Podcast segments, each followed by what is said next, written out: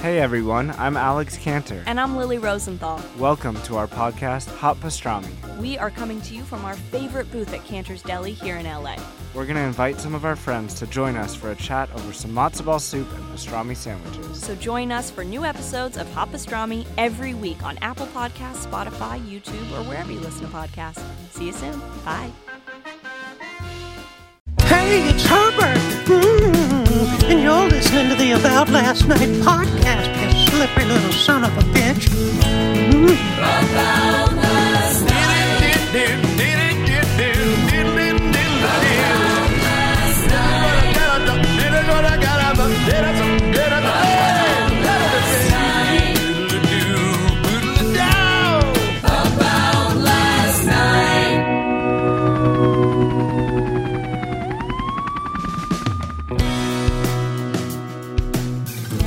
great. Looks great, feels great. Boy, you can tell this guy's worked in Hollywood before. looks great. my- my Your hair It's does look stellar. Pete. I got to be honest. You're my uh, third friend. Um, what if they were all Pete's? No, you're my third friend that is growing his hair out during the pandemic. Do you say during the pandemic, during quarantine, or during COVID? First of all, I, I like what you, I'm not just uh, mirroring you. I do say during the pandemic. right. So during the uh, during the P, do you uh, do you feel like it's the time to uh, to kind of you know let things go because what are you what are you keeping it clean for? And to piggyback Yeah. on that, you're letting the hair grow, and I dig it. And you're my third friend that's doing that, and it's a great look. So I don't know what you're gonna do. I appreciate. I Yeah. appreciate. I, I, I. This is so boring. So I'll keep it real, real quick. One of my things that I that I whenever my hair got real long, the number one reason I got a haircut was because I don't have sideburns. I get just like this hair but long. yeah, I'm not trying to be disrespectful, sort of like a Hasid. Like you know what I'm saying? That's what Yes. they would curl. yes, So it's just like the side hair. Okay. Right. So it's not actually a sideburn. It's just like long and it's Yeah. sort of off like bad bad vinyl siding. It's like coming off the house. So I just have this like kind of curving By the way, does that make you does that make you what an I wish was a sideburn. yeah? Does it make you an authentic Hebe if just your sideburns want to be Jewish? like what is that? First You of all, can't I don't know find it. we're allowed to say. And is it anti-Semitic if you shave it? Yes, I think it would. No, because No. from what I understand about uh, our chosen friends, um, they don't. Really, they're not really interested in me. They don't want me. Oh, You really? I mean, so There's been well, a meeting. there, there's been attempts. I had a. a my landlord in, in Brooklyn was a rabbi, and Oh God, is this a start to a five minute bit?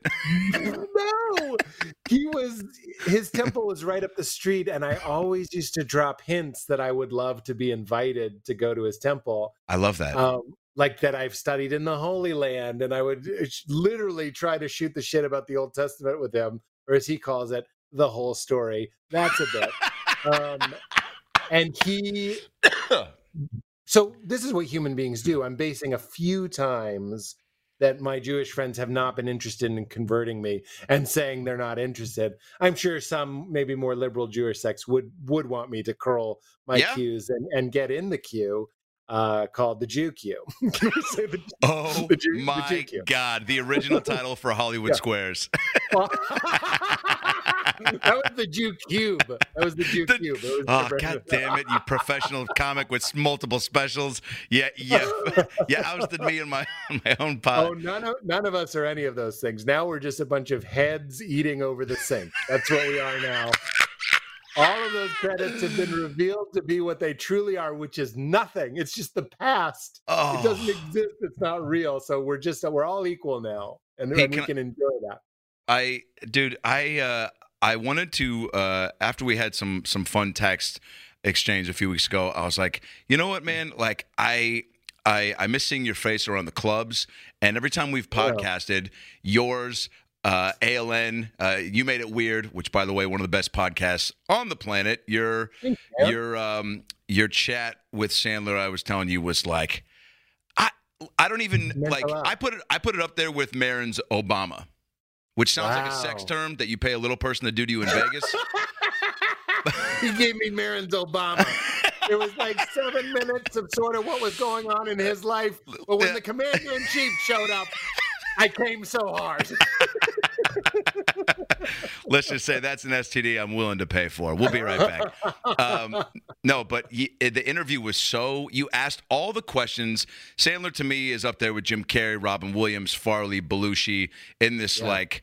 Uh, Eddie Murphy, Chappelle, i- these guys that just have influenced me so hard and just are so especially with Sandler, and you've gotten to now do this where you get to be in a position where you're running a show, talk show, um, a scripted series, w- uh, where you get to employ friends and you're kind of at the helm creatively. And that to me is the fucking dream. And you Yeah. do it and have done it and are doing it and uh, will continue to do it. And Sandler to me is like the guy that kind of just really got to do it first well and has kept it going and is and there's a reason for that where and you broke it down with him and you asked him all the questions that I would want to. And because you know sometimes you see someone get on a pod and you're like all right well I know this guy's interview style.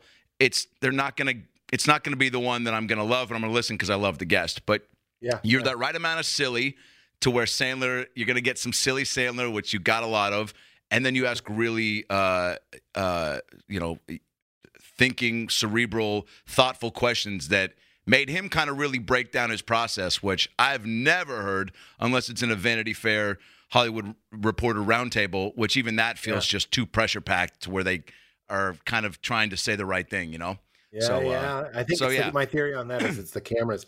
I really, I, I really appreciate that. I he's been one of those guys that even when I was young, I don't think I ever dared to dream to be like Sandler because he was already, even when we were young. I mean, he was doing Happy Billy Billy Madison, Yeah. Happy Gilmore. Yeah. So he was already doing what you mentioned, which was like working with his friends, doing. I keep saying, uh, like the next project I do, I really wanted to have a blooper reel, and that's just a way of saying, like, I want it to be like silly and really funny and like hard to get through, and that's sort of all he does. Like, he only does stuff where I'm like, you're you're fist fighting with Bob Barker. That had to be a silly day. Like, there's Right. no way that was a. People were like, "Oh, we're losing light." Like, I'm sure it was like a fun day. Yeah. Barker's like, Um, hurry al- up, kick me in the dick. He's like, dude, we gotta set up the in the lights first, man. It's in the script. He's like, it's not in the script that you like it. Um, he he was later in life. He I I there's sort of like a a confidence, an inner confidence that's required to dream some of our bigger dreams. And it took me later in my career for me to like admit to myself and to others, like, oh, I'd like to be like Sandler. Because that's Oh. a big that's like saying you want to be like Jordan. And I'm not trying to fluff Sandler too much. I'm just saying like you get to do as many movies as you want and you get to do them with who you want to do them with and and you get to have like you know the the prestige of being in uh i don't think you'd mind me saying judd was like i think he's our nicholson and i was like really and he was like yeah Wow. look at his drama it doesn't get any better and i was Yeah. like i really think you might be on to something Wow. he's got he's got it both coming and going yeah. Uh, comedy is going by the way there's nothing funny about coming wait wait don't rip on that don't rip on that it's too dangerous it's too dangerous pull up pull the nose up do we are in that you're place doing where an obama marin a Marin Obama. you're doing a It wor- marin obama it works right both now. ways. It's still funny. Uh, but I was having, you know, I wanted to chat with you again because like the belly laughs are so deep and guttural, and I realized I hadn't. I got in a pretty uh, healthy uh, monotony of just like not.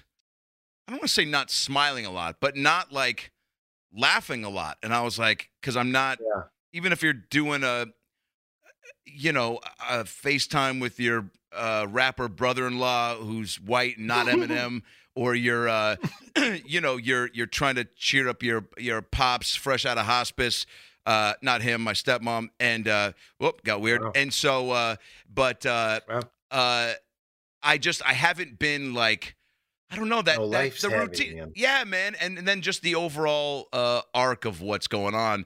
And even It's the other heavy. day, I woke up on the wrong side of the bed. I asked Alexa to play Hootie and the Blowfish as I got in the shower. she she turned on REM, and I go, not even Alexa wants to play ball, and that that was devastating. I go, she goes, no, no, no, we're not. Today's not a Hootie day. I'm also not a fan. So you don't even get to pick what you bought for, bitch. She didn't say that. If she did, then it really would have been an awful weekend. but I was like, Go fuck yourself. Go fuck yourself. Hey guys, Adam Ray here for the About Last Night podcast. Hope you're enjoying the episode. Man, it's good to be back. And you know what? The best part about being back is sharing the goodies with you, the fans. I love candles, okay? You know from listening to this podcast, we've always had candles living around the apartment and now my new place. And um, I'm tired of buying the bullshit candles from the store. I want some personal touch. I want something handmade. So that's why I found Hangover Candle Company. That's right. Homemade by a bartender in Fort Collins, Colorado. He's a big comedy fan, podcast fan, reached out, said, I love the pod, would love to some, send you some candles. I'm like, I'm not comfy giving you my address. He's like, come on, trust me. I was like, all right, let's roll the dice. Boom. Now I've got fucking 40 different flavors of Hangover Candle Company candles in my place. Um, they're cut, sanded, poured, packed, and shipped, all by him.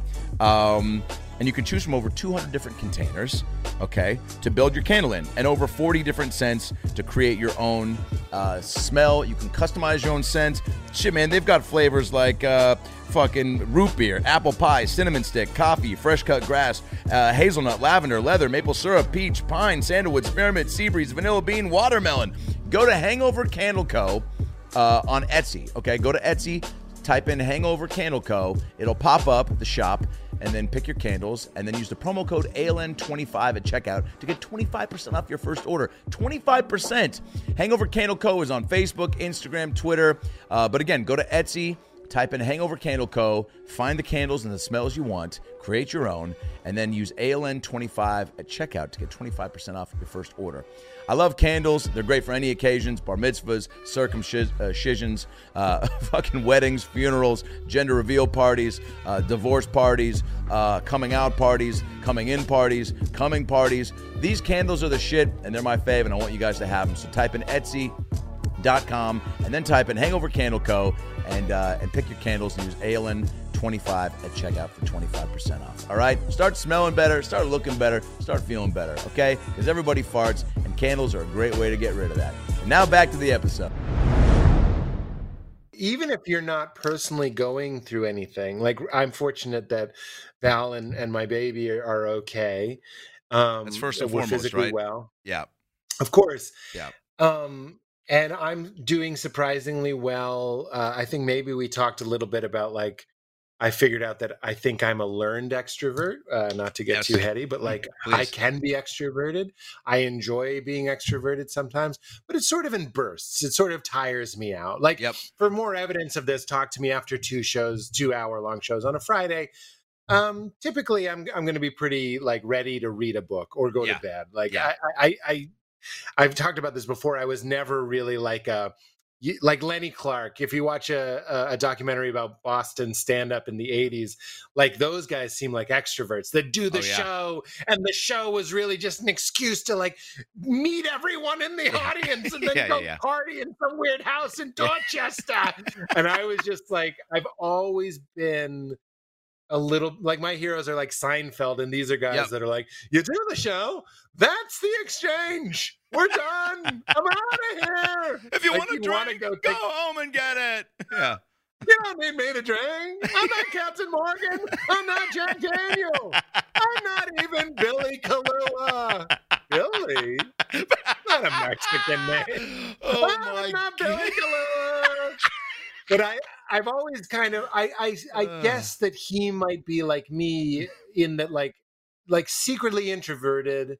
We get our power from being alone, and that's one of the. So to go back to what you're saying, laughing and being silly. Like I was happy to do this, and I'm happy to see you, and all of this downtime is sort of reminding me why I got into stand up because like I'm rested enough to be silly for its own sake more. I always am, but Yeah. more I'm more in touch with that like awkward, sweaty, weird kid that I still am. Sure. Even though I know it's very it's very like popular to say you were like a dweeb or a dork, but I'm really like he's in my body again and i'm i'm living as him again because all those things the specials and the going out and doing spots and basically getting like bumps of affirmation cocaine that's what doing a spot you're like i Mm. Yep. am a cool guy Yeah. you kind of drive home listening to cool music and you're yeah. like i'm not that guy from high school anymore i'm a cool cat yeah. all of that is gone. So I'm just like walking around saying shit to Valerie. She loves it, fortunately. I need a Good. better example. But when we occasionally run into people, like we'll have a social distance hang, I catch myself just being like, oh, nothing's changed. And that's why I became a stand up was to have like an outlet for all of this like goofy, Yeah. sort of embarrassing energy Thousand that percent. like that doesn't really here's what it is too like it doesn't even know how to pick up on cues of like am i being too much Yeah. am i am i talking too much at this birthday party like That i felt dude, that way when i was 12 i feel that way now and that's why we do stand up to get it it's like taking a dump so we don't go to a party with a big shit right in our uh, large intestine which can also be a ruin the night. great uh, icebreaker. Um, or uh, i got a i got a big a big poop in here hey, where's the Corona premiere? Uh, Corona premiere? What's the movie? All right, I don't know. There's no Seinfeld beer bit that's gonna crush harder than what you did. Uh, Oh, yo, Corona premiere. That's Yeah, what Corona. Oh, I yeah. didn't even know. I thought it was like the debut of a new Corona. that's, that's like they have a be. red carpet. Ooh, swine flu's on the red carpet. of course, influenza's right in the front row. He's the Jack Nicholson. So the original influenza virus is in the front watching the premiere. Oh my God, you're never gonna believe this. Marin's Obama just showed up. Can we can we get one question? Are you still easily contractable in dwarves? I'm sorry. Um, what I love great that because you do shows with Brad. Yes. You, you have like such a pass on dwarf. such a pass dwarf. on dwarf. Um, I could say midge. Brad and I have such a. you can throw on him. Sure. I could throw a full. I could say the full word, and guess what? Just I'm gonna choose when I do it during this episode. It's gonna be in context. it's gonna make it's gonna make sense, and it's gonna be to him through FaceTime. Uh, I I. that's the only way to do it. Yeah, Hey! uh, That's that's that's too easy. I, It's oh, too keep easy. going. uh, you do bring up a really great point, dude. Of of when you go to pre being a pro comic to where your friends or people you don't know knew you were that. There is a uh, a, a tricky uh, push and pull of how goofy, silly can I be? excuse me, in public. And be myself Yeah. and hone this thing that I think I'm starting to enjoy and, excuse me, turn into something because people like uh, great example like i'm sure your social distance hangs like even now I, I did it a few weeks ago with some friends i hadn't seen in a while and i felt complete freedom to do and say what i want because they know trust enjoy that i do it on a pro level and have uh, you know what i'm saying Well, there's enough that you've Oh, I done need, to I need up friends like that. No. I need the friends Oh, that are trust like, me. oh, the professional is speaking. Hilarious, Mine yeah. is, yeah you're a professional? oh no no i have way more of those friends let's not get it crossed I have way more friends that think they're funnier than me. Some are, I think, that just chose to to not pursue it and are making way Can more we money. speak to that? Yeah. We need to speak to that. Yes, It's a, I know we have a lot of irons in the fire, but we have to speak to that. please. because like first i love that you're like first of all the only way out of that argument is to concede it. When people are like you know who's funny? My cousin johnny. Cousin johnny. Made He's- me laugh so hard. Fucking corona premiere came out of my nose. And i don't mean the beer. I mean the first iteration of corona. It wasn't eating or fucking about. It was that moment. Um i uh I want to meet that. I. I'm like, yes, okay, he probably is. the difference is, and this is Robert Klein, I think maybe even Seinfeld said it too, is like, can he do it at eight o'clock on a Friday? Similarly, I I've know, I heard, was about to say I've that. watched You're right. document. I know you know that. I know you know that. I'm not telling Yes. you to, this to you. I'm I'm just saying it for the listeners. Uh, and they've turned off a long time ago. No, But no uh, way. I saw I- an Jack interview with a with uh I think I I forgot it was an interview about the adult film industry and one of them was saying something very similar where they're like they think it's so easy to be the guy and and I think it was um, Jenna Jameson who's super famous, and she was like, when people say that to me, they're like, "Get hard right now, get hard right now, get hard Yeah. right now." Try to And- and squirt like, on cue, baby. That's that's what you say. So if you Good night, everybody. you- All right. Remember those? You Remember those endings to jokes? All right, sorry. Oh Yeah. my god, I'm sorry. the I'm relative. on too much of a tear. No. Um, yeah, my mom is here. Is also Yeah, what you yeah, say when there's yeah. one laugh. I love Yes, it. yeah. It works. It's Yeah, good. it always works. um, the Adult thing you say to cousin Johnny, if he's funnier than you, is you say, "Be funny right now," and that and that's what that's what the job is. It's doing something that some people do have a certain amount of natural talent for it, but then the real thing that turns it into a commodity or a job is the level of neuroses and obsession and compulsion that makes you obsessed with like figuring out how to recreate a laugh. Like I make you laugh and immediately you just go like, "Well, can I recreate that? Is there a way to make that um like a heart in a cooler? Can I transplant that Yeah. laugh that we just had up an elevator into a hospital and into the body of a stranger to make them laugh? That's what stand-up comedy is. It's heart transplant surgery and it's as important. it's maybe even more important than heart. I want you to take this wrong. Here's your clickbait. Pete Holmes, comedian, says that comedy is more important than than healthcare. But can you squirt on cue? No. Um, oh my god, that's so funny. By the way, the adult film industry, it's great to know. and who's Q? no, I can't. And who's Q? You see what's happening? I haven't talked to a comedian in like in like Oh. four months, so I'm like Oh. ready to go, baby. Eh, eh, Who's Q? Oh I God, no, I can't. And who's Q? Pete.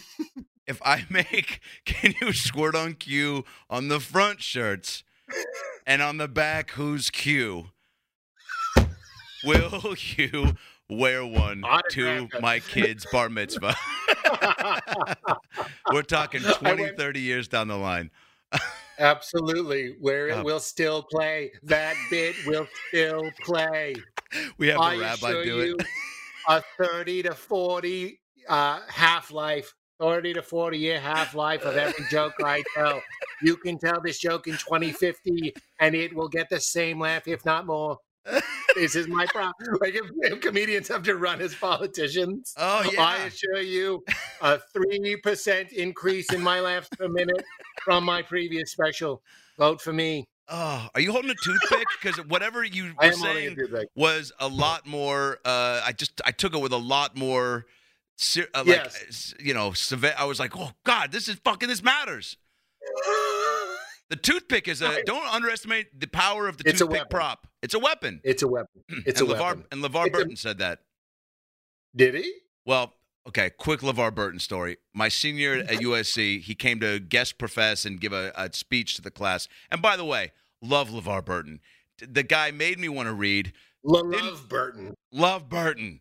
Lance could do without. LeVar, give me more. Uh, welcome back to Burton on Burton. My name is Jer- Jerome Burton discussing who's a better Burton, LeVar. and special or- guest Tim Burton.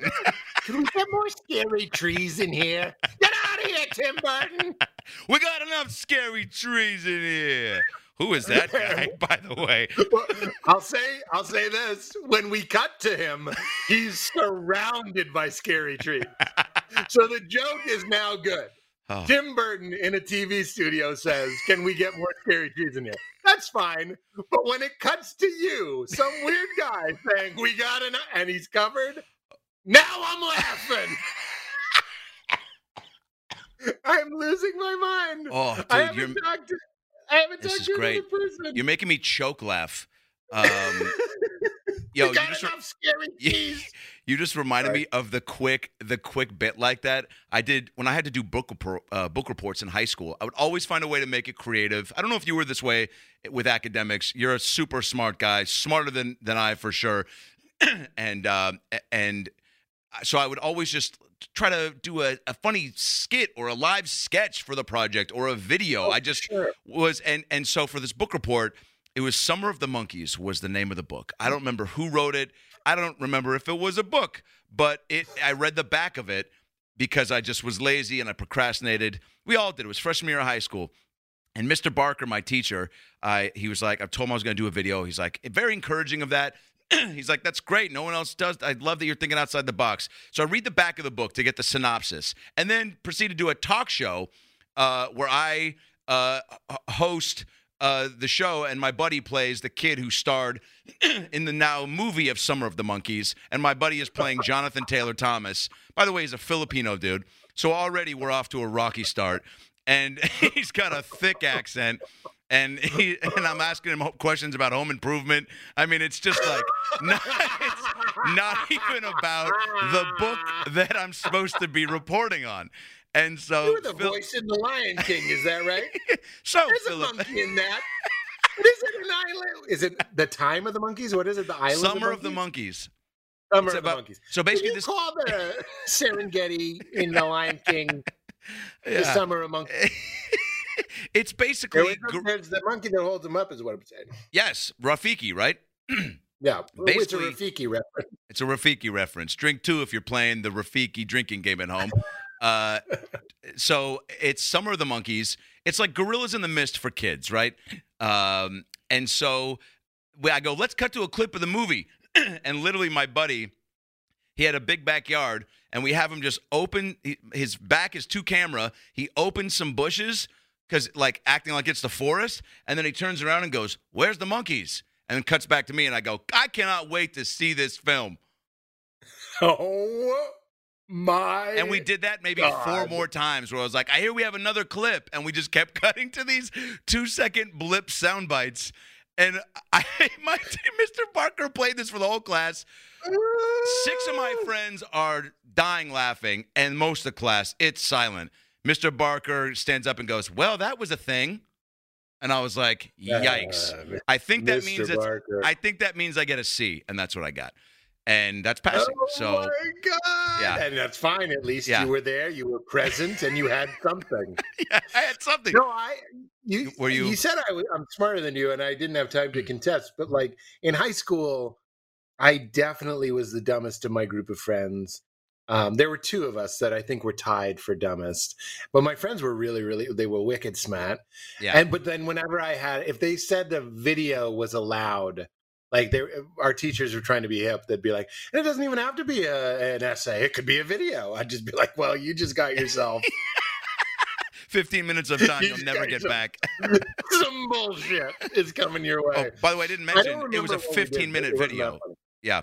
Um, Oh my yeah, god! that's way too much time. A book report, even if find, th- that video, yeah. find I, it. Yeah, I know. find it. and e- even if you're doing a live book report, that should be six minutes tops. Even seven minutes in heaven was too long for kids trying to finger each other in closets. Oh six my minutes for a book report. I'm just kidding. There's nobody there. Hey guys, comedian Adam Ray here. Hope you're enjoying this episode of the About Last Night podcast. Boy, I gotta tell you, I've been feeling good lately, and the reason why? Koi CBD. That's right, back in the game, feeling like my best self. Look, Koi CBD is the best CBD company in the business. I don't care what you hear from other people, other comics. Koi CBD, CBD. See, I got so much BBD, CBD inside me. I ain't even fucking talking right. You know why? Because I slept well on the Koi CBD gummies. That's right. They've got everything from tinctures to bath bombs to gummies. Uh, they got a skincare line coming soon. They got hand sanitizer. During these times, it's very important. So, what you want to do if you want to start feeling like your best self, you want to take some Koi CBD bombs, put them in the bath. Okay. What? Yeah, come on in. Jackson, I'm doing an ad for my podcast. Can you say hi? Hello. Say I use CBD gummies I eat CBD gummies from Koi. from Koi. Koi's the best. Koi the best. It makes me feel good. It makes me feel good. I feel like my best self. I feel my best self. Look at these muscles. Look at these muscles. Kiss them. If you get Koi CBD right now, you go to koicbd.com, promo code about last night, and you get 20% off your first order. That's incredible. Bath bombs, tinctures, skincare, hand sanitizer, gummies. They've got everything. They're my favorite. It's who I use.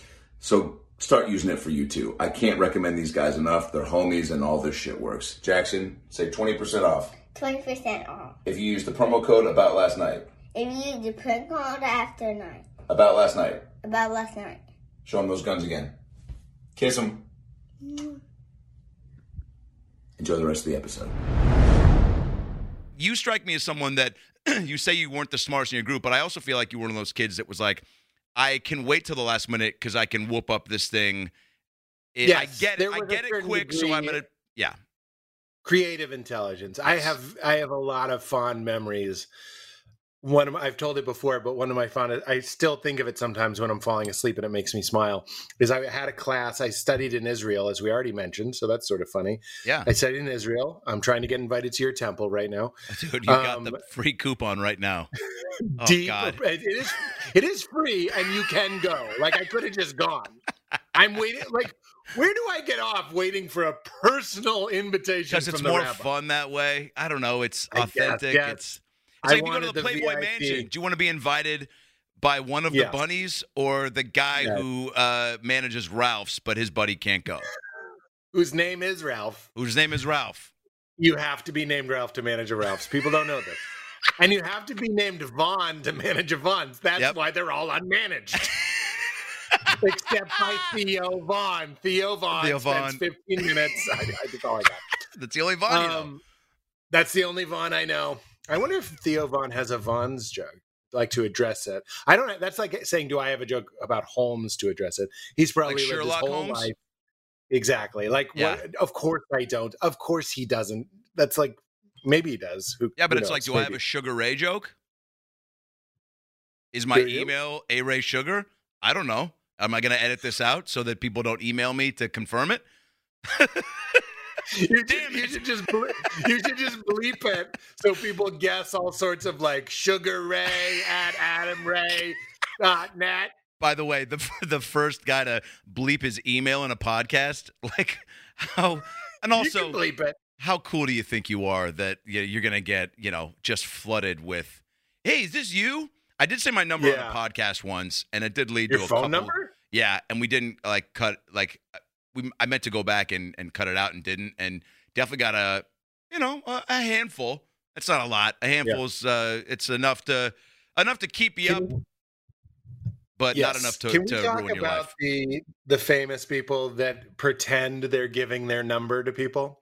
When like the text Rock me. will tweet like "text me" and it's his number, and I'm it just breaks my heart because I was a person like this for so long before I sort of came out here and saw how like in unsincere or phony or fake things are that I was like, I have Kevin Hart's number. Like and and you'd call him and be like, Kevin, this is a real Hail Mary, but I need new veneers. You know what I mean? Like like I'm sure I don't know. Like, is that just a service where people get texts from Yeah. random Yes. people? Yes, and I think Why I, you? celebrities are looking for more texts. yeah, like they I think want it's more, their phone vibrating more. Yeah, I you're you're bringing up an interesting point because when I see uh some comics doing it, I go, "Oh, cool! It doesn't look like that's something. It's almost like a blue check mark, but it looks like another thing where it's like you gotta have be this tall Oh, ride this have a ride. number. Yeah, you gotta have a number, have and, a and then you're in the the fans can interact even more so. And I'll see Whitney post a lot of messages from the people, I guess, to show that it's real. And then, you know, unfortunately, some of them end up being things of like, "I'd love to come on your tits," and she'll post that and be like, "So glad I'm doing this," you know. And you're like, "Yeah, that is Right, a right, downside of right. that for sure." But um, but I I I don't. Yeah, that would seem. I mean, you know, because then it's like you're there's no way you have time if you are to that certain level to respond to all of them. So then you're kind of saying you're you're almost Here, disappointing I'll- I'll people be- that were following you because they're like, I'll fuck, it's be- been a I'll week. Be, I'll be Whitney. You ask me why I'm doing it. I feel like I can do it. Mm, great. What's up, Will? I'm Whitney Cummings. Hey, Adam. Why? You, you all right? I don't. I, I don't. I don't know. I don't know why I'm talking this yeah, yeah. way. Wh- Whitney, why why do you have a um? Why do you have the text thing that your fans I can hit you up on? know. It's it's something to do. My Yeah. manager said it was another way to just sort of engage. It helps Yeah. with tour sales. I, Yeah, I don't know. Honestly, I don't do it that much. That's Right. that's what that's there it is. Yeah, and see. thanks, thanks, Pete, for walking us through the solution to a mystery no one was experiencing. I got it. I'll, and I'll couch it in a non-Whitney Cummings impression that'll take as long as Adam's book report. That's as much of a time waste that was. Oh God. And it was the summer of monkeys. I don't know why I do it. Thank you. I do Uh. love. I, I I feel like I have to say that sometimes when I mention people, I'm like I have to be clear. Like Theo is great, Whitney is great. Of None course. of these people are being. yeah, man. teased. It's I I but I've gotten in trouble before though. I on my talk show sometimes someone would come up and would make fun of them or whatever, or or or not even make fun of them, but not be careful to be like, they're great. If you notice, like the the real the real pros, like Conan and all these guys, somebody comes up, they'll usually just throw out a "they're great." You know what I mean? And I think Yeah. it's for this phenomenon. maybe. Yeah. But I, you know, but I do appreciate though that you have that uh, ability to laugh at yourself, poke fun, but like I don't know. To me, it's like if you know the intent and you know the person, any sort of comment that follows, I feel like whether they have to explain after or not, like I know even if you hadn't have done that, I'm like I just know the Well, sweetness that- that is Pete Holmes. So you move past. That's the privilege. That's Yeah. the privilege of comedians that that that I miss. I think that's what we're sort of saying for the most part. And that's the phenomenon of what a roast is. Like it's such a weird like if Yeah. you're an anthropologist like from another planet even and you're just like this is one of the weirdest um rituals that that the the species of of of being does they get together and, and say the worst meanest things.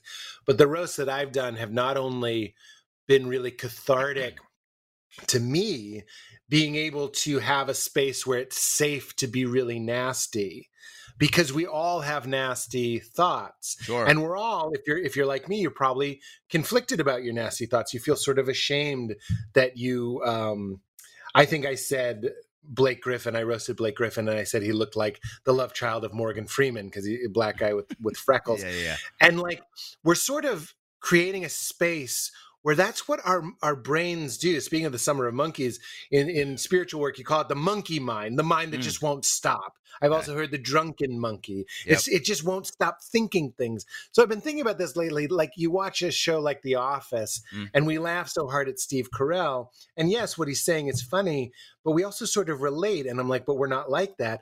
I think we relate because our minds are like that. You say something your brain just thinks 15 things and seven of them are so stupid six of them are inappropriate four of them don't even make sense three of them i lost count i don't know how many of them are 15 so what i'm saying is we're looking for ways to like sort of exercise all of the complicated feelings of being human so i get to play nasty Yes. I even did it as a character called Mean Pete because people know me as like a sweet guy. So I was like, that guy's gone. This is Mean Pete. And I'm roasting everybody. And that felt so good. And it felt even better to be roasted uh, by Blake and and by the other people who have roasted me. That doesn't mean I want like strangers on the street to come up, but No. when you're in that sort of tribe, we can do it. We can Yes. do the weird it's almost like a virgin sacrifice. It's sacrificing something precious to the comedy gods. It's Yeah. it- and doing something you shouldn't do, but for the sake of the group, it, and it, and it sort of cleanses everybody when it's done right. I've also seen roasts that are just like you're breaking rules. You're roasting people that aren't here. You're roasting people that aren't established enough. If you had roasted me when I was a year in, I would have been like, "You really think I shouldn't? I should quit?" You know what yeah, I mean? yeah, Like I- that's why you do it later. Do it later. I know there. It, it is interesting to see in the roast, uh, the roast, any roast with pros when there is also, and I think it was maybe Sarah Silverman that said on Stern, uh, or even Saget. I know famously has said that he was very uncomfortable during his, and I'm always fascinated because I guess I just thought everyone that was doing them, they they did a as good a job performing and delivering as they did taking the abuse. That I was like, oh, everyone is just so cool with this, but it's like I- you I eh, think eh the problem is it, it, it those are televised, and I'm not saying they shouldn't be televised. I I'm saying I I of course how could I know how anybody feels, but when I did these roasts, they were not televised, so it feels like you're going down into like an Aztec kill floor where like nothing is recorded, nothing is um, shown to anybody so it that's felt not safer, there or and it What? feels safer. But if Wow. you if you do 500 Sarah Silverman is old jokes, um, I think it's more hurtful, which is what it was. I think yeah, um, it's more hurtful that you're introducing that into the into the collective, into like millions and millions and millions of people are going to hear Sarah Silverman is whatever, and that makes it worse. Whereas, yeah, I don't know if I would want millions of Twitter people hearing Blake Griffin tease me for my show being canceled or whatever, and then them being like, "This is what uh, he likes." He laughed, and then they start doing it. I don't know. Don't you think the pub- the publicness makes Yes. it worse? Of course. God, that's eh, what is that called when people just like hear something? I guess the the the um the consistency of some sort of. I mean, it's obviously like where we are now with clickbait and and no fact checking and just it's printed, it's it's real, and we just kind of see like. But when something is kind of like in a roast, I I know that for myself as you said that. Like I'll hear something a certain amount of times and I go, yeah, that guy is a shitty singer. Like after the Right. people make jokes about it, and then I'm like, I used to like Lionel Richie, but these guys are digging in hard. Like, Well, they just What is did a thing. I, I'm watching The Office, as I mentioned, and um, Rainn Wilson, Dwight Schrute does. Yes. It's Wilson, right? Yeah. Yeah. He he does a, a joke about how he has a small nose, and I was like, I can never not look at you having and not think you have a small nose now. So there is power in these labels. That's why I keep kind of invoking this sort of like magic dark ceremony. Yeah. It's sort of like let's pick up the weird Indiana Jones and the Temple of Doom curved black blade and let's play with it. But it's dangerous stuff. We know this from bullying, but we also know this from just like we know this with how you walk around now and, and just watch your mind and be like, that that hat looks like the hat of someone who might have COVID. I'm going to cross the street. Like our brains are so stupid and so impressionable that it is sort of a, it can be a, a, a dark magic to say, you know, look at high school. Look at look at the rumors that Mm. went around in high school. Oh, yeah. Look at the movie Easy A. It's a good example of like how a rumor can become a fact because that's what the brain does. The brain thinks something and then it accepts that as reality. oh, and, and that's and that's that's what reality is. oh yeah, the ability to not kind of like reason and maybe uh, just have logic and and I guess reason. Uh, I'm not. I can't find a better word for it.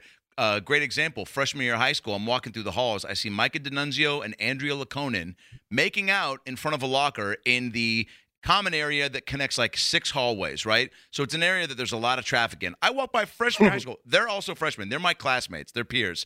I've known them for what, four, five years, elementary school to, um, to to middle school to high school. I walk by maybe the third day of school and go, get a room. Classic. I know. Killing day three of high school is is Adam Ray.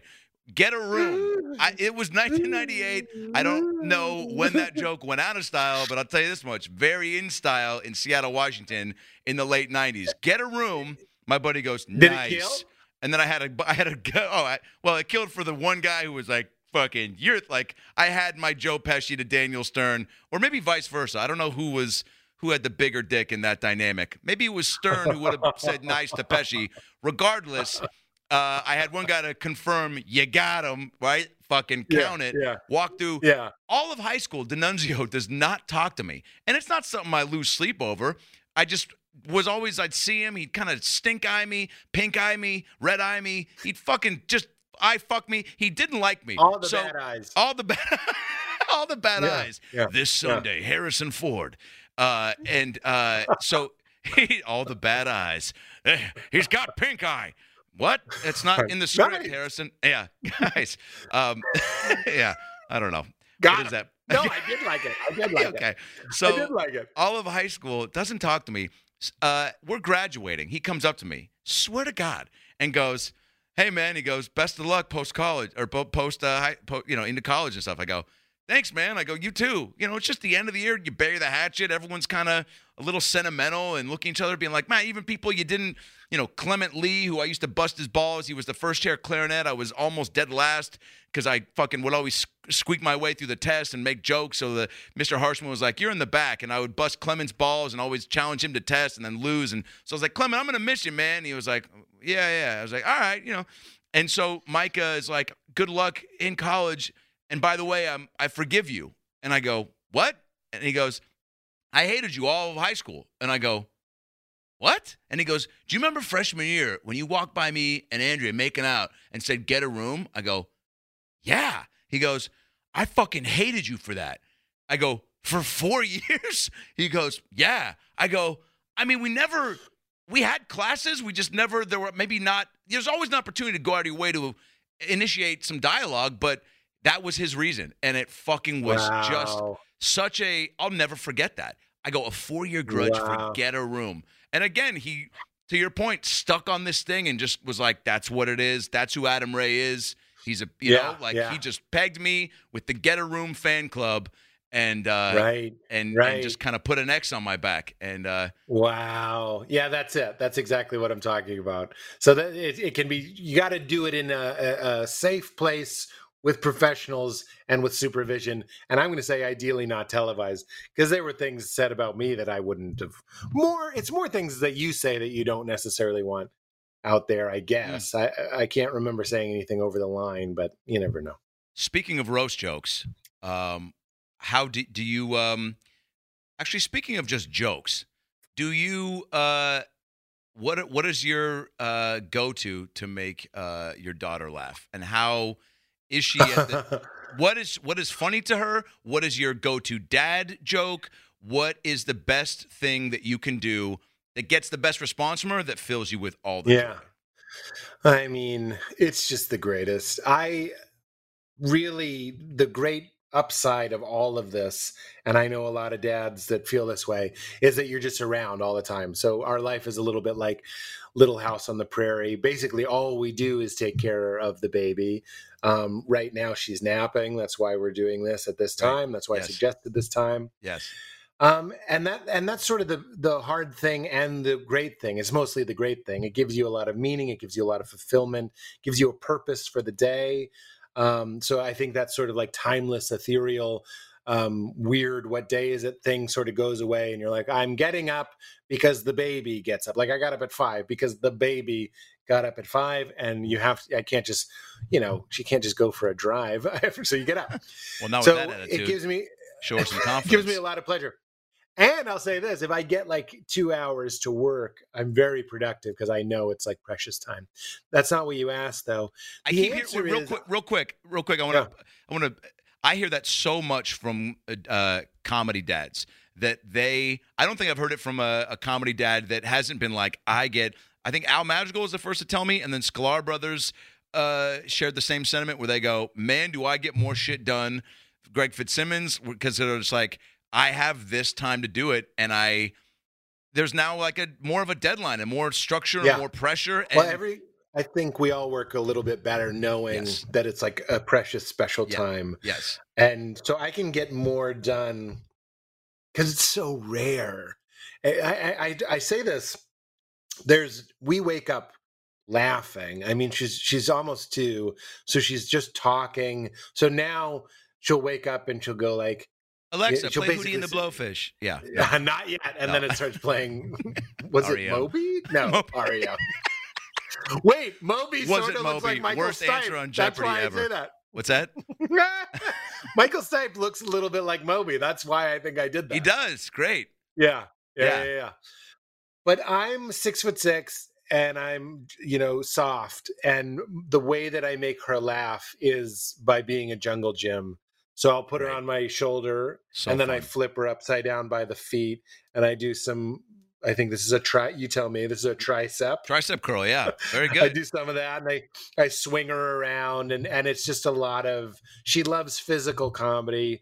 And then when it comes to like it's all the classics. It's like they, they're playing with like perception. So like close, far, loud, quiet. they're learning the ingredients of the universe. Like Right. everything is sort of equal to them.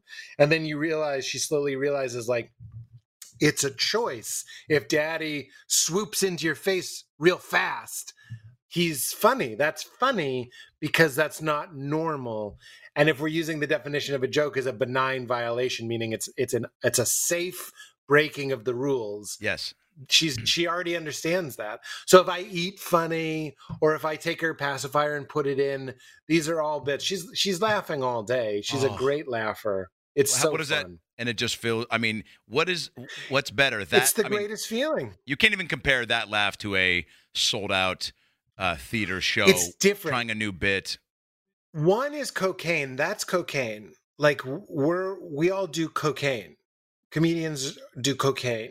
Yeah. I don't mean literally. I, yeah, I, I want to just go ahead and and say uh, this this is Pete's this is Pete's problem, and uh, I I uh, I've never done cocaine, but if it's anything like doing a set, um, I understand why people are going crazy for it. you know, in certain parts or whatever. By the way, But me like- neither. I think we're uh, we're in a small community of comics that have not done coke. There's probably a lot of comics that haven't done it. I, I, mean, do. there's love, a I love mirrored pot, piano. done mushrooms. There is, yeah, but I I don't think I'd be. I feel like you're the same. way Like my mind's already racing, man. I don't. I like. Yeah, just don't listen. I think I'd be that guy being like, dude, chicken tenders are. Chicken. If you want to know the full story of chicken tenders, like I'm talking about stuff that nobody wants I'm wants. already that guy, dude. Remember my Whitney Cummings impression? I'm already too much. Yeah. Everything that I imbibe, even mushrooms, is to kind of quiet down and go in a little bit. Yes. Cocaine is like a, I'm having a hard time. I could talk to you about fucking alpha brain, anything on my desk for the, the the importance of ginger. uh, Like fuck off. I need the opposite of cocaine. but what I what I do is uh stand up and that Yes. feels like cocaine.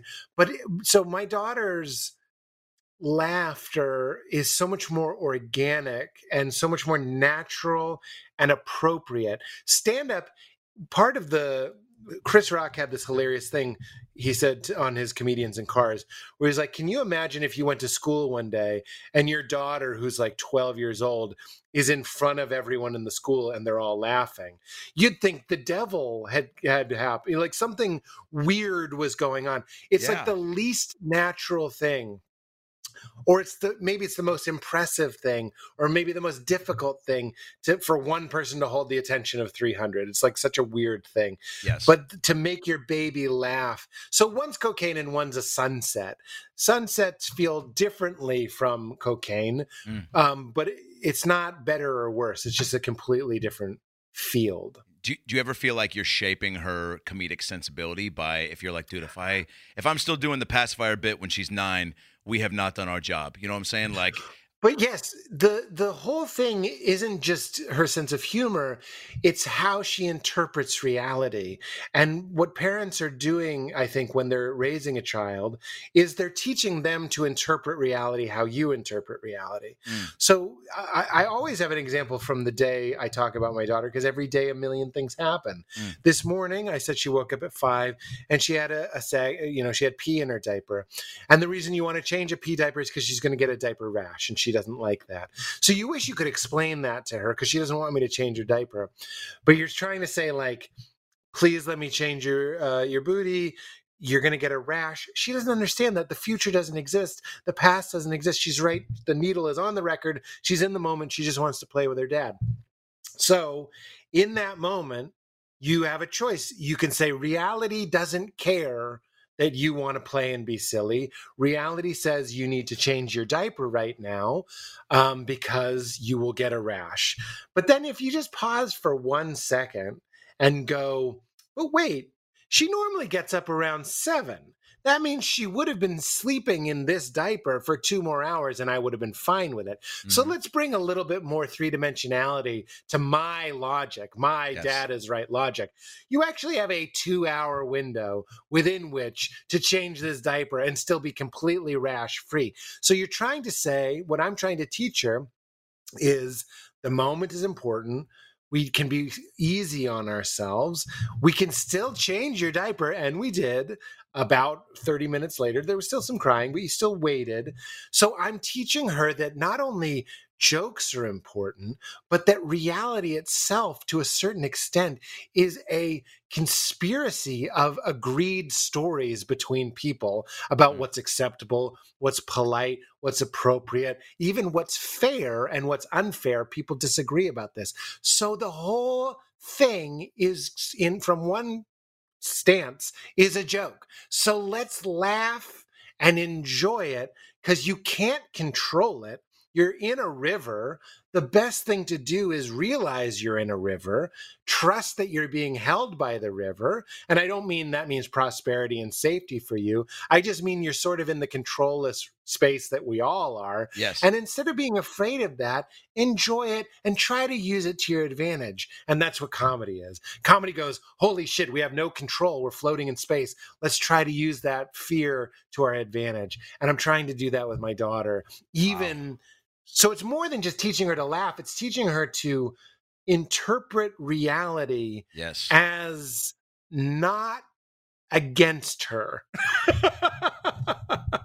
wow, dude. I how do you fuck, dude? I Let's know smoke parents. some weed, dude. Let's smoke some weed. No, dude, you've got it. You've got it right, man. I, I mean, I, you know, and it's impressive. I know parents that are just trying to get their kids to not bite other kids, and at two. And, and well, I'm sure we'll get there. We're, we're the- sort of in a sweet spot.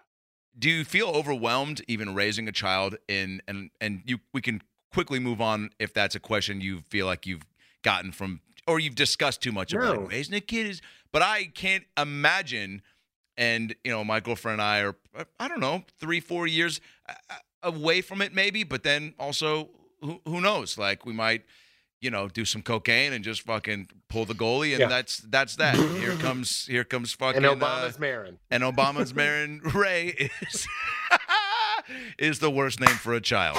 And uh, but also, hey, click like that kid will have so many Google searches.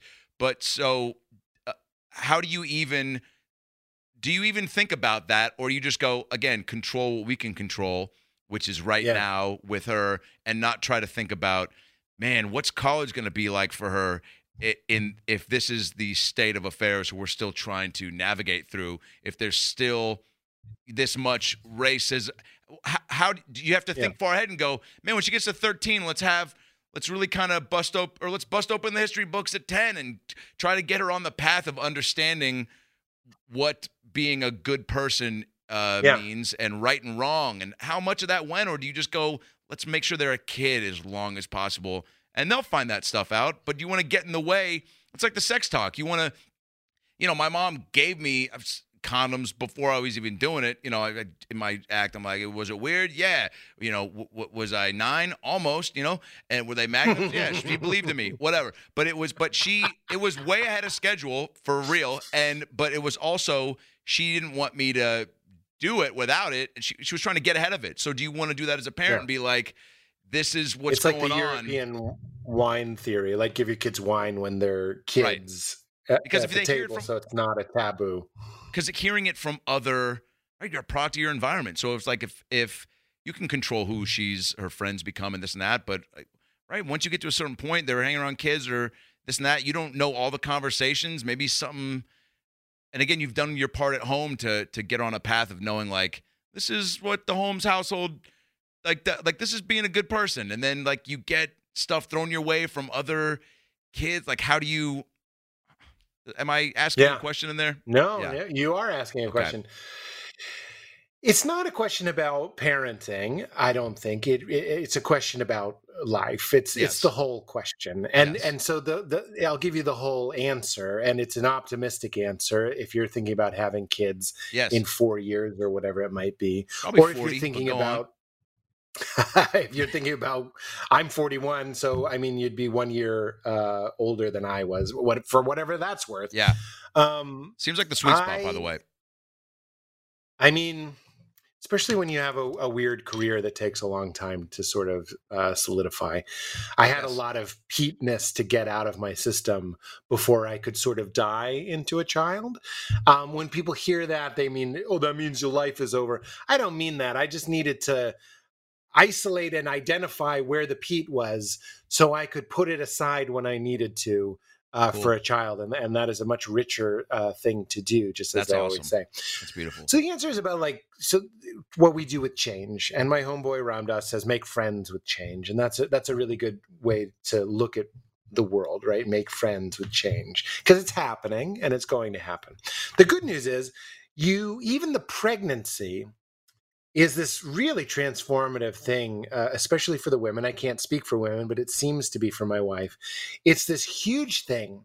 It's the thing you thought you couldn't do.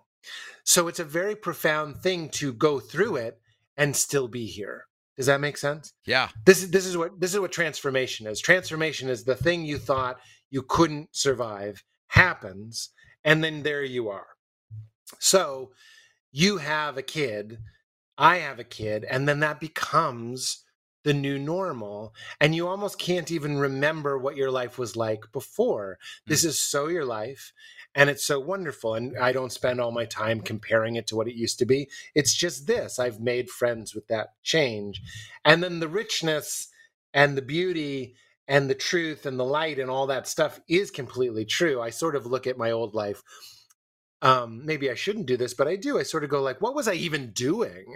I was eating sandwiches because because like now it, it has so much. It's all about Leela in this Right. really beautiful. People need meaning Yeah. more than more than they even realize it. And a baby is so much meaning and and it's so much purpose in your life.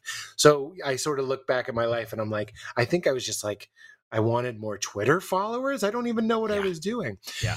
So just in the same way a pregnancy can be transformative, having a baby is the thing that maybe you're worried is going to destroy Adam Ray and the idea of Adam Ray and the story of Adam Ray. And then you have a baby, and then there you are.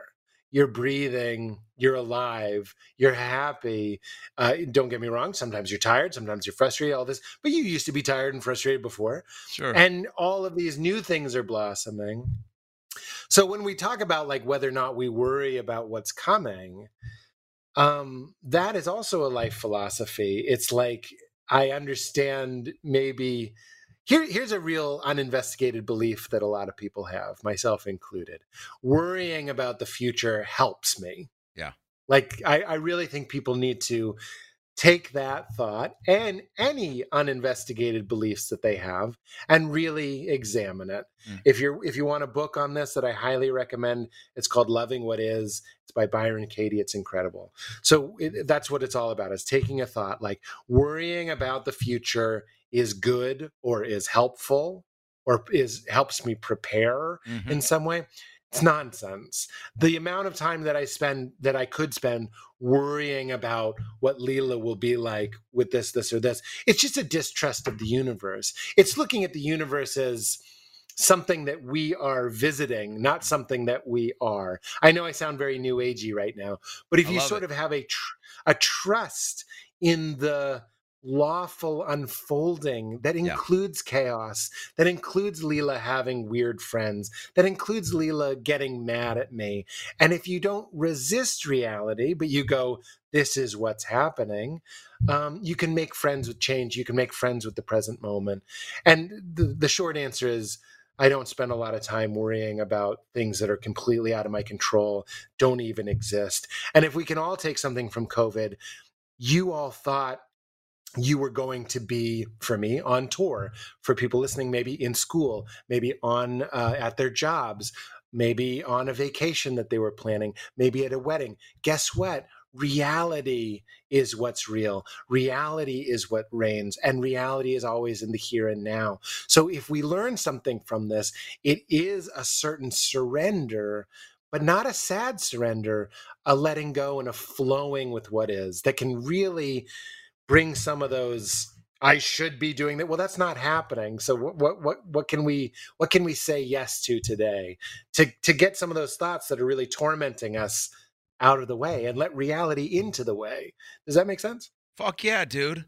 Pete, yeah, dude. This is again why I just miss talking to you on a on a on a regular basis. Like you're, you've got an outlook and a point of view and a way of of breaking down, um, you know, life that is. I I I, you know when you when somebody says something and you go, "That's what I meant to say. That's what I Well, that's the- I think."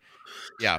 I think you, everybody already knows this, and a lot of what I was just saying does come from loving what is. So I really do want to promote that book. It's very, it's not spiritual. It, there's no God talk in it. It's just talking about what stories your brain is telling you, and it's fucking incredible. And I love it. And and people should definitely check out loving what is. But like when the thing, the reason I'm into these spiritual things, right? And I don't mean religious things, and I don't want anyone to belong to my group, and I don't even need people to believe what I believe. I, the reason I love them is because there is a part in us when we hear them that goes, I knew that. You know what I'm saying? Yeah. And that's what I'm sort of addicted to. Yeah. you yeah. go, motherfucker, I knew that. But like, it's all of these uninvestigated stories that are happening.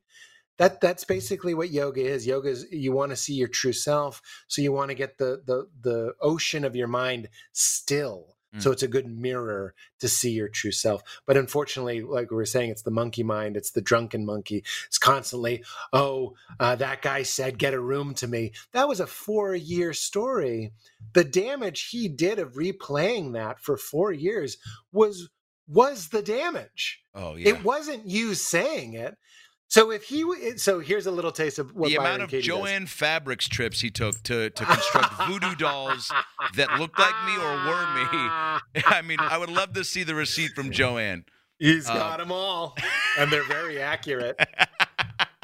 Um, Yeah. He said Adam Ray shouldn't have. Uh, Adam Ray should be nice to me. Is the uninvestigated belief there, right? Yeah. Adam Ray shouldn't torment me. And what she does is she flips it. My thoughts shouldn't torment me. My thoughts should be nice to me. There's always a way to reverse it because it was the thought of you doing that that was tormenting him way more than you actually doing it. So that's Because- a little taste. I can't I can't Totally. really do it, but Because because really at the core of it too, I mean, if you really wanted to get deep down into it, I probably was deflecting and saw a guy getting to make out and really own it and, and be bold and fucking. I think he was grabbing his own dick while he was doing. I might have added that in Oh my head, my but like it was a sexy fucking locker makeout. Dude, that- I remember the that makeouts I saw in high school. Yeah, and you get jealous. I mean, I'm yeah. Three days in, he's already got a so jealous. girlfriend. There and he's was a already girl that publicly I- tonguing. There was a girl in high school that I that I almost dated. I wrote about this in my book, which is called Comedy, Comedy Sex God. Sex I'm very proud of it. so good. Go get it. oh, thanks. Where, where's the main place to get it, by the way? I don't Amazon? know. That's a good question. Noble? I do. It, it is on Amazon. I think you could support a local bookseller, which would be a great Yes. thing to do. Uh, or it's on Harper HarperCollins' website. Okay, great. Uh, but you probably know how to get Go books. to Yeah. Amazon. Go get it. get a book. Comedy Sex But God. there was this girl that I had a crush on in high school, and she asked me. I was very religious. Um, I grew up evangelical, basically, and she asked me if I was going to wait to have sex until marriage, and I said yes. And I actually thought I was impressing her. I was like, "Oh, aren't I devout?" and then I, I heard. So this is gossip. It may it may not be true, but somebody said she wanted to date you, but she didn't want to date you if you weren't didn't want to do anything sexually. So I was like really I was like, "Oh man, I just made a huge sacrifice for God in my mind." And then like a week later, she was making out with this kid and a very oh. like scrawny sort of skater kid like he was cool in a Oh. way that I never was. And they were making out in the quad, and I still remember where they were. In fact, I walked around my old high school recently and I noted the spot where it was because it's still in my brain. Of course. And me with my courier bag stuffed with every book, which you don't need, Pete, you don't need to bring every book to every class. But you know the classes you have that day. Leave science at home. Quasimodo. Yes, I had them all. Or you know Dan Chow is going to bring his earth science book. Just borrow from him. He sits next to you. Uh, because he, he has a better place locker. My locker's all the way. It didn't matter. Yeah, yeah. I deliberately walked. I did not avoid them. In fact, I altered my course to walk past them, wow. aggressively making out, as if to say to her, like, you, you're missing what you, you could have this Philadelphia cream cheese over here. You had to go over to that guy. You could have this sort of flavorless spread. Uh, Who cares As if, if Bagzits pop themselves. I, you can help me with mine, and we can build some camaraderie. I don't know. That sounded better in my head, but you're right. There is I liked it. to walk right. Yeah, that's you thought you were kind of sh- like the, being defiant and being like, I'm over it, right? Like I'm. Well, talk about an un- uninvestigated thought. I'm like, she saw. I'd love to know. I mean, Let's get on she- the phone. she- I'm pretty sure her eyes were deeply closed. They were really going for it. There were so many uh, people in my high school that just seemed to have no idea how horny high school boys are. Sweet was like- Jesus. This is like like five cars crashing into each other at an intersection. That's Yeah. how insane what's happening right now is. And maybe they did know. Maybe I've sometimes I thought about that. I was like, I think if I was a woman, had I been born a, a, a woman or however you want to say that, I would have been like I would have wanted to be like a brassy, sexy woman. I and and that's helped me try to understand and, and, and empathize and and whatever with that idea. I was like that Yeah. power. Imagine being that Oh, yeah. powerful. And and being like I'd I'd be like a real Marilyn Monroe walking on the subway crane like whoopsie like I would have loved it. I would have loved it. That's what So- stand up is. Stand up is just you and me on stage going, whoopsie, did you see my butt? He said Like whoopsie. That's, That's, all his catchphrase. is. Yeah. So of course, if I was a woman, I, I've I've done this on stage before. It, it never really worked. I would have called. I would want to have been one of those women that like smoked a small cigar, Yeah. and people called her a broad, and she drinks like Manhattan's, and just like an old timey girl with big tattoos and just oh like yeah. She's like, you Yeah. ever seen an implant scar? Well, you're gonna. and, then- and she she pulls her shirt to the side and then goes, "Psych, it's gonna cost you." Good night, everybody. Ah. That is me. Don't you? that is me. That- That's I'm not great. saying that would be me. I'm saying that's who I am. Of course. Don't you think, real quick, there is something to, and I think this is my comic brain where I'm like, and this is how I think now. If you're going to, like, if Trump is going to say person, woman, man, camera, TV, and brag about a dementia test, whatever that, and and spend as much time, like, and do the things that he's going to do, and and not and own it, then and it's silly and where I think the masses can regard it as like if someone's going to do something, if I'm going to dress up, if I'm going to wear just a condom and walk down Hollywood Boulevard and try to act like I'm on par From your with mom. from my mom, my boy, it's the one I gave him. That's all she would say. She wouldn't say that I should stop and that I could be arrested. She'd be like, "That was I gave him that, and he's using You it for good." You always wear a gift. When she comes over, you got to put on the gift. It's like wearing the Christmas sweater. You got to roll on that condom Oh and my just god, tell her you're wearing it. that's so funny. By the way, that I may need to add to the bit of like she. Oh, please. like it's the mom thing where you're like you need to kind of give her the uh, satisfaction that the gift went to good use. And so of course, like, I have to wear it when she comes over. Yeah. I have to tell her when I put it on. You know, tell her how much the Ah. girl enjoy. You know, but so if I walk down Hollywood Boulevard and and act like I'm on par with the characters on Boulevard and try to take pictures with people, people should get to make fun of what I'm doing. So when I see someone boldly, bravely making out viciously, aggressively eh, on the third day of school, to me, I'm like, that's that's hunting seat. You're open for Of course. right. So that's how I viewed that. And uh, And also, I but I mean, like that. That's what's so great about investigating thinking is like he, you were jealous. You know what I mean? Like, what Yeah. is both sides of it? like, what's percent. going on? Yeah. Of course, you were jealous. Get a room. I would have loved to get a room. he should have looked at me looked- and been like this, or grabbed her butt and looked at me and been like, "You don't get to do that." Yeah. And then I go, Is anyone in your mom's room right now? That seems high school. what about your your room, kid? "Oh, dude, it the seems empty because you're here. Maybe we'll do it in your room. If you see two mummies making out, you go, get a tomb. Okay. oh, whoa, dude." If you see two Kevin Jameses making out, you go, get a here comes the boom.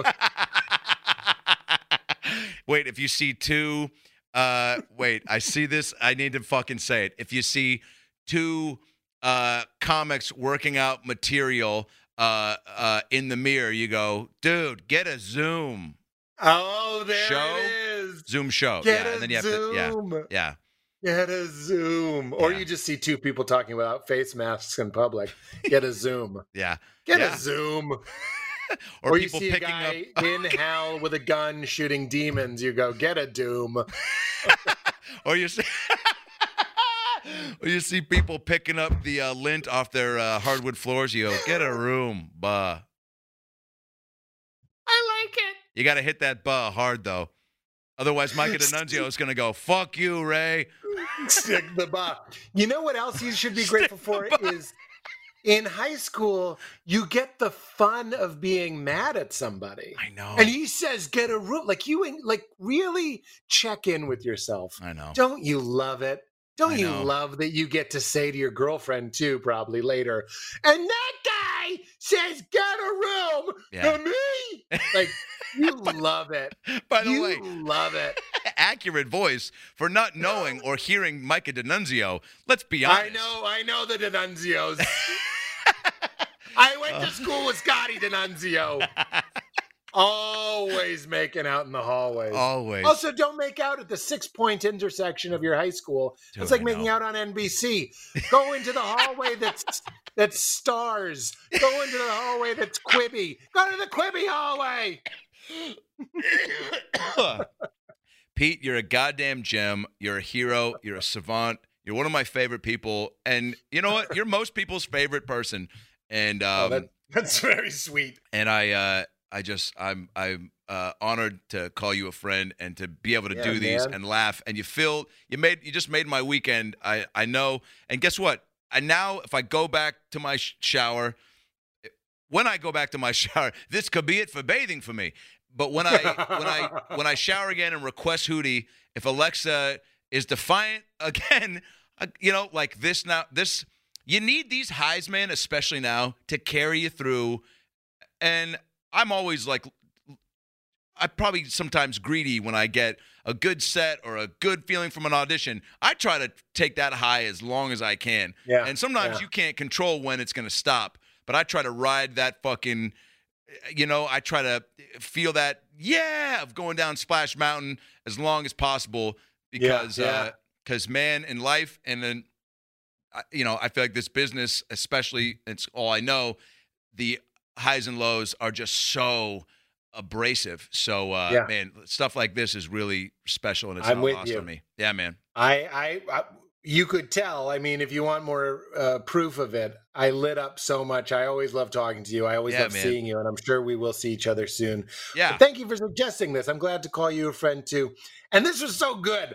I, I've been so Little House on the Prairie. Yeah. I'm just like, wait a minute. I think I love talking to Adam. I love talking to comedians. I love Yeah. riffing around. Well, you're still podcasting, right?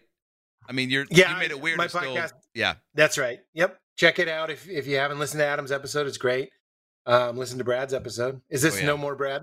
no, No more more Brad. Brad? We're Sans Dwarf. Yeah, he's uh, a father as well, and and uh, and crushing it. And you know, we did 500 plus eps, and and Yeah. a lot. You know, a lot. It was maybe almost six years, and just a lot of uh, a lot goes into it. And I I think he just wanted to go.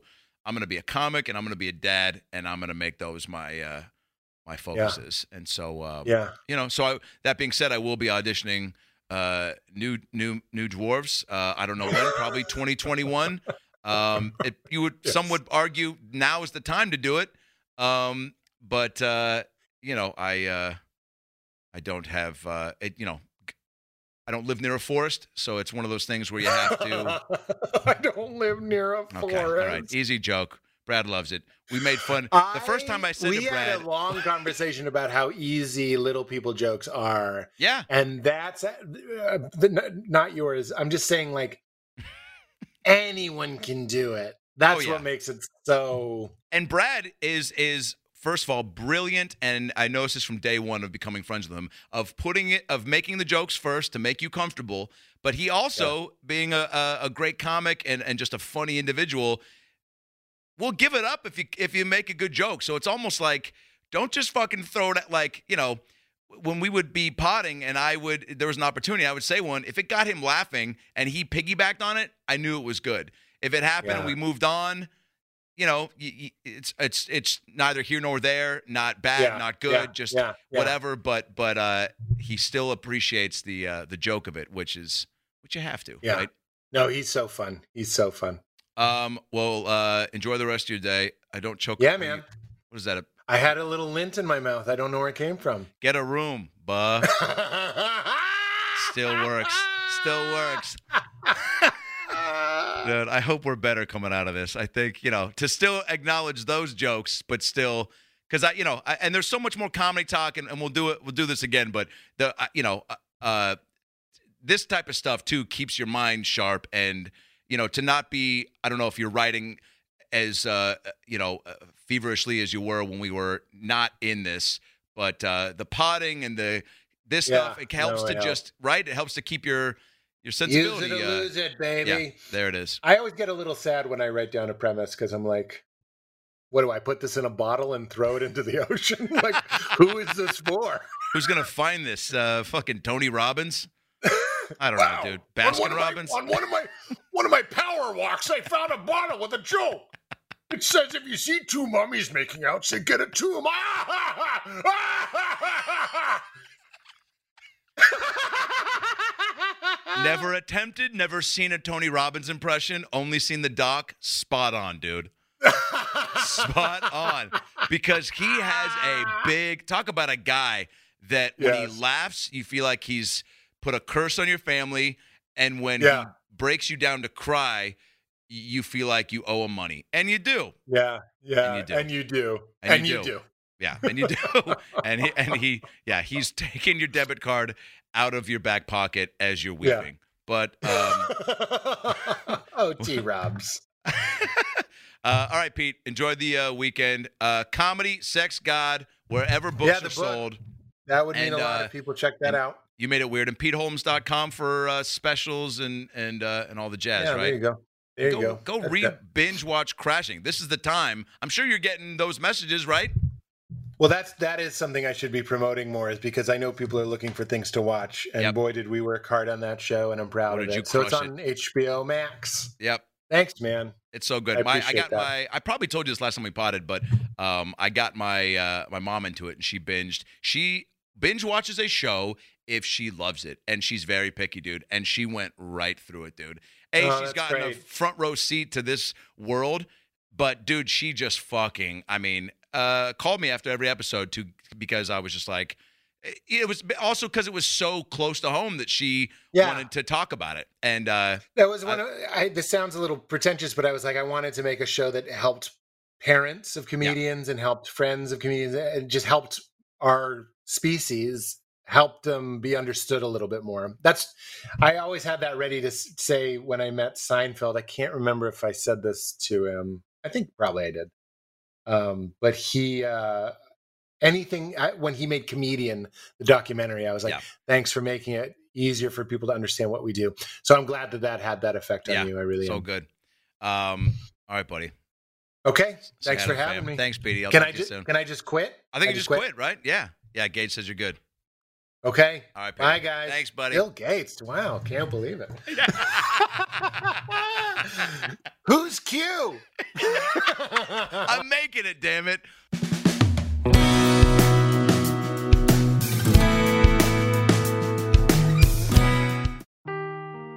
Seeking the truth never gets old. Introducing June's Journey, the free to play mobile game that will immerse you in a thrilling murder mystery. Join June Parker as she uncovers hidden objects and clues to solve her sister's death in a beautifully illustrated world set in the roaring 20s. With new chapters added every week, the excitement never ends. Download June's Journey now on your Android or iOS device or play on PC through Facebook Games.